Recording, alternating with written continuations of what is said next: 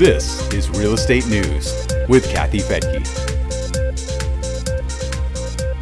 A new website helps tenants resolve eviction and repair issues with their landlords. Investors are pouring money into a startup that helps homebuyers make cash offers, and phone apps that make it easy to prove which home is your primary residence for tax purposes. In this episode, we take a look at some of the latest developments in the world of proptech. I'm Kathy Fettke, and this is Real Estate News for Investors. A group of law students put the Hello Landlord website together as a semester long project to help prevent evictions and facilitate repairs. It's a collaboration between students at BYU and the University of Arizona for the Innovation for Justice program.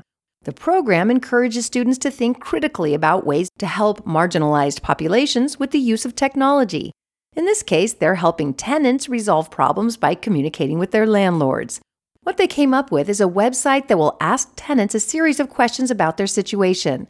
The answers are then incorporated into a letter that the tenant can send to the landlord explaining why the rent hasn't been paid for or will not be paid, and offering a solution. Tenants can choose between English and Spanish. A sample letter might sound like this Dear landlord, I'm writing because I missed rent and received an eviction notice. I had an unexpected medical expense, which has made money tight. I'm sorry that the situation has affected my ability to pay rent. I want to pay you and I'm working to get the money I need. I owe $1,700 in missed rent. I can pay $100 every month starting on November 1st of 2019. These payments are in addition to my regular monthly rent. Unquote.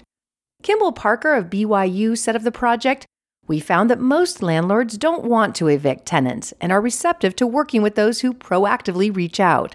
According to the National Law Review, almost 90% of the landlords who have previewed this new website have said they'd be willing to work out a deal with a tenant if they received a letter like this.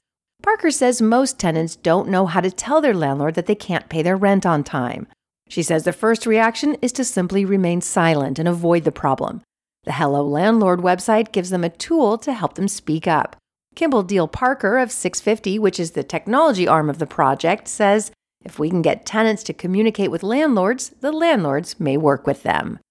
If they want to report a problem with the rental unit, they can ask Hello Landlord to generate a letter about needed repairs. There's a long list to work from, along with the ability to add something that's not on the list. Hello Landlord is a free tool and can be used by anyone, regardless of location. A real estate startup called Flyhomes is flying high with investors. The Seattle based company just raised $141 million in venture capital.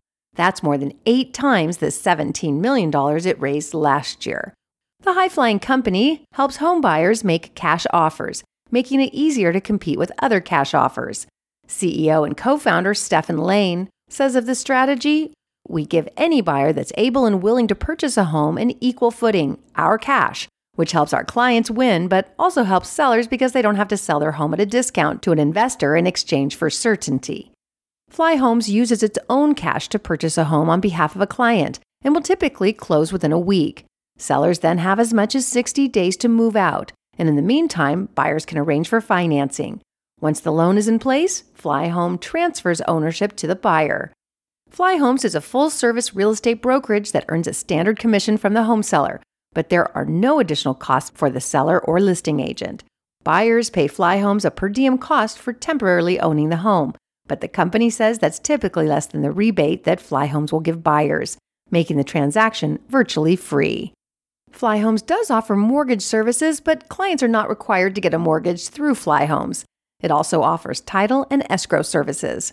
In a previous press release, the company says that Flyhomes is the number one real estate brokerage in Seattle on Yelp.